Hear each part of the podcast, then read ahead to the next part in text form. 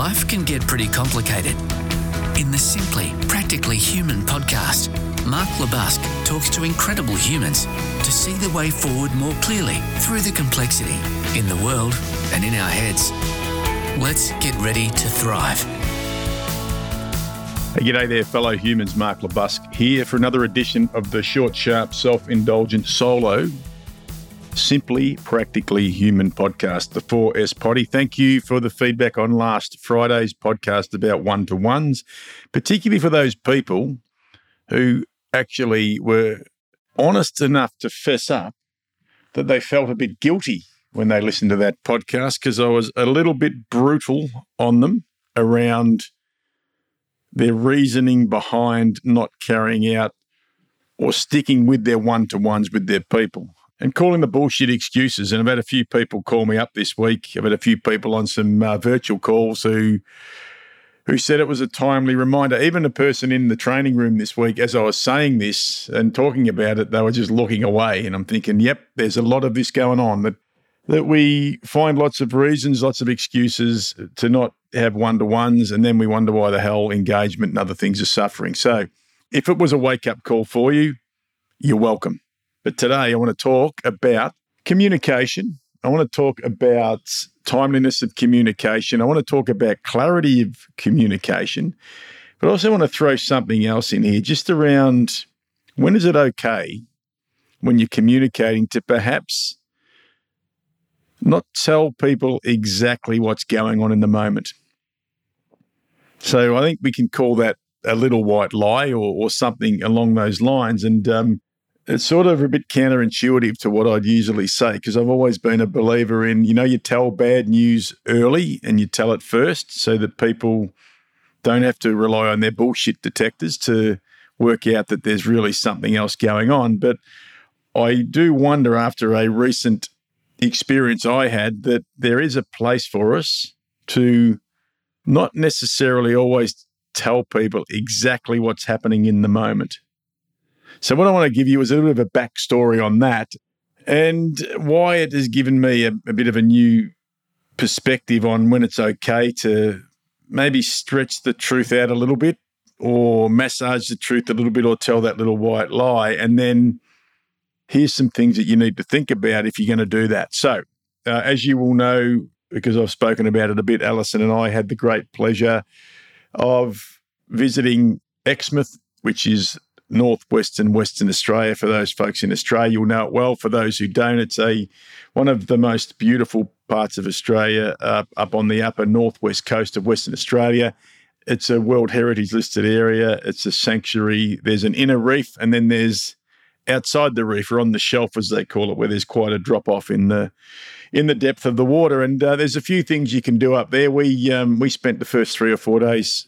I'm going to say comfortably uncomfortable for me snorkeling inside the reef and uh, going from sort of the shallows into some deeper areas of the of the inner reef, which was a lot of fun seeing different marine life, uh, all sorts of things, sea turtles, um, the most amazingly coloured fish that I've ever seen in my life. It was like having your own big aquarium in your backyard. So took a few days to sort of warm into the fact that it's okay to be out in the open water above your knees because I've always shit myself that something's going to get me.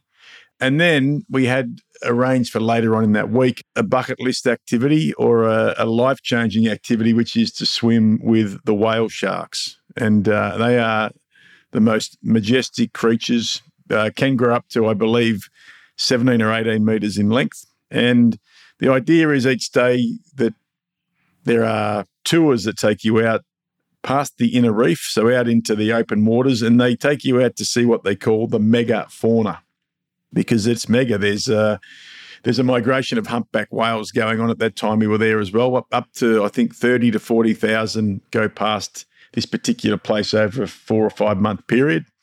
And then there's the whale sharks out there as well. And I'm sure there's a whole lot of other things out there too.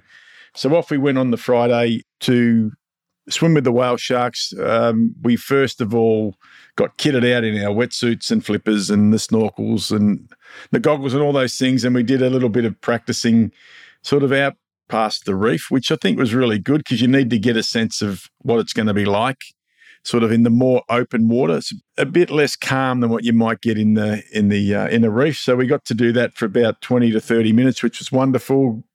Build our confidence up, and then we're given some really, I think, terrific instructions around what would be coming next. And this is quite the logistics activity. It's spotter planes watching what's going on in the water below, and then pointing out to the the crews on the boats about where to get to, and then literally it's like this you get taught how to quickly jump off the back of the boat, go into a single file line, and then when you're told to, you look down through your goggles and you see the most amazing sight I think that I've ever seen, which is particularly out in the water, you see an amazing whale shark that's swimming along next to you, you know, the, the rule is you don't get within three meters, but when these things are so big, you could be five or 10 meters away and still feel like you can reach out and touch it. So, an incredible experience. For me, there was a whole lot of things going on. There was the adrenaline of go, go, go, and jumping off the boat and watching these amazing creatures in their natural habitat. And there was also a bit of trepidation because you don't know what else is out there. And which leads me into the topic for today, which is when is it okay to perhaps not tell people exactly what's going on at the time. And I mean this, I say very deliberately at the moment in time. So we had an amazing day. The crew on the boat that we went out on were fantastic. They couldn't have been more professional.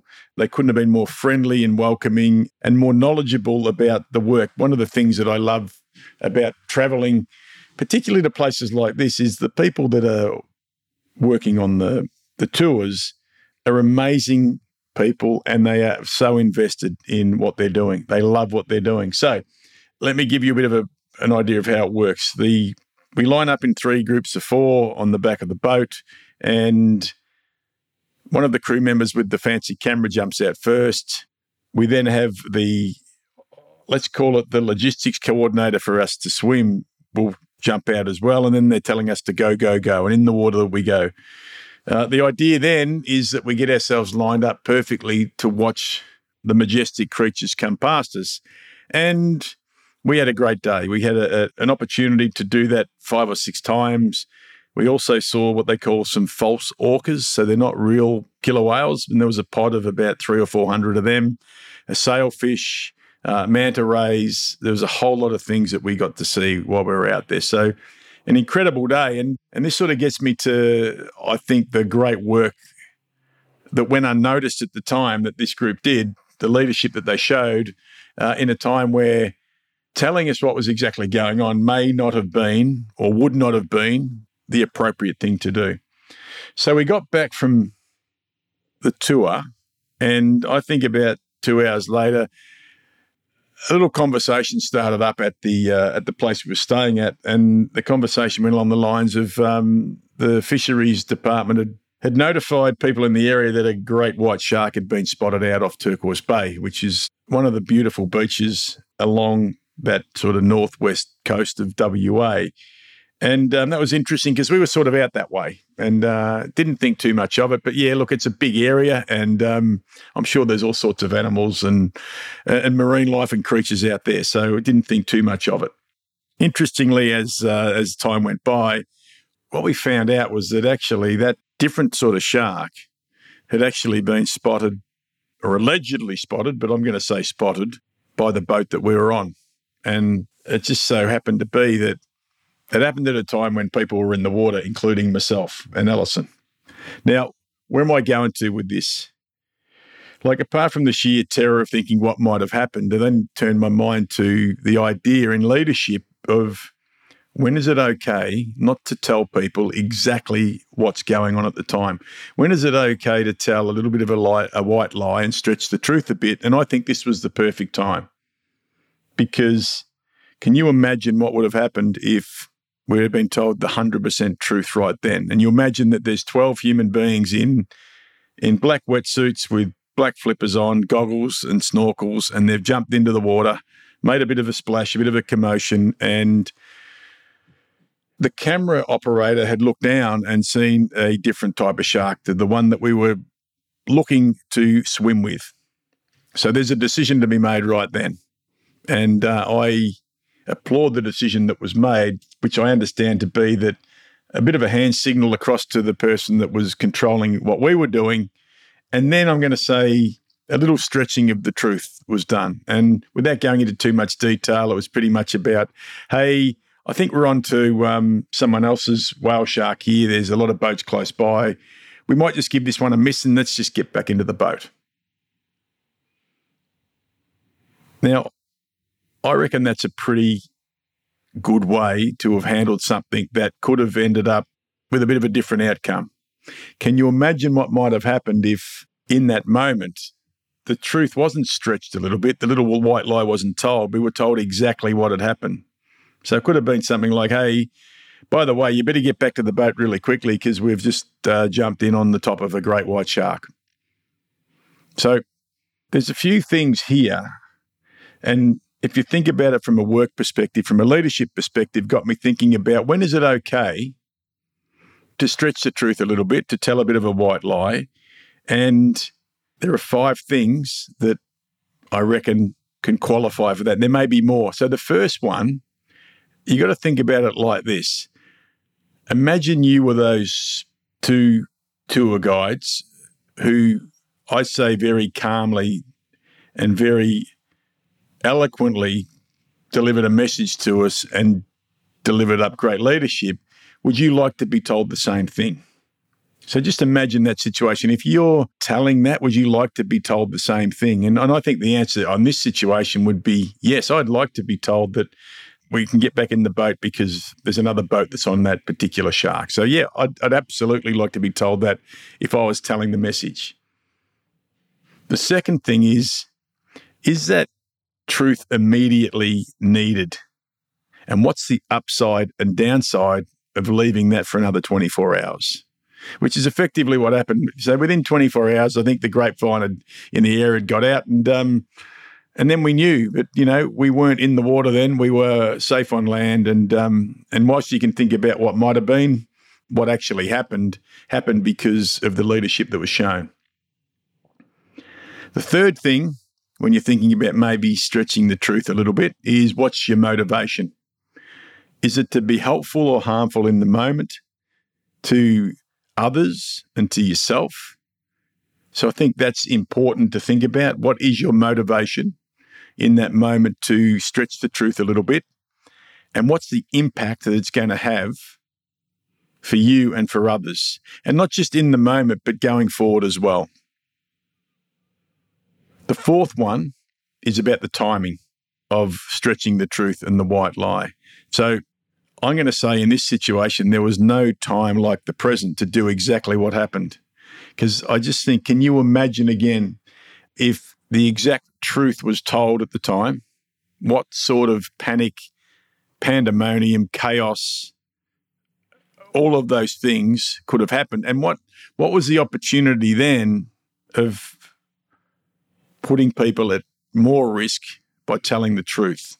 And perhaps it would have been the fact that people would have been, I'm going to say, maybe trying to swim a bit faster back to the boat, or maybe in some respects trying to walk across the water to get back in there. But I'm sure that the timing of it was impeccable and it allowed people to, in a very, very measured and calm way, to get back into the boat.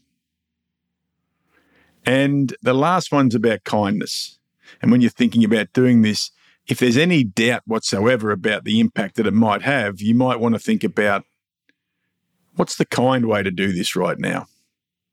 And I think kindness was shown in spades when what was absolutely 100% going on wasn't shared because I think it would have been everything but kind to have shared that at the time.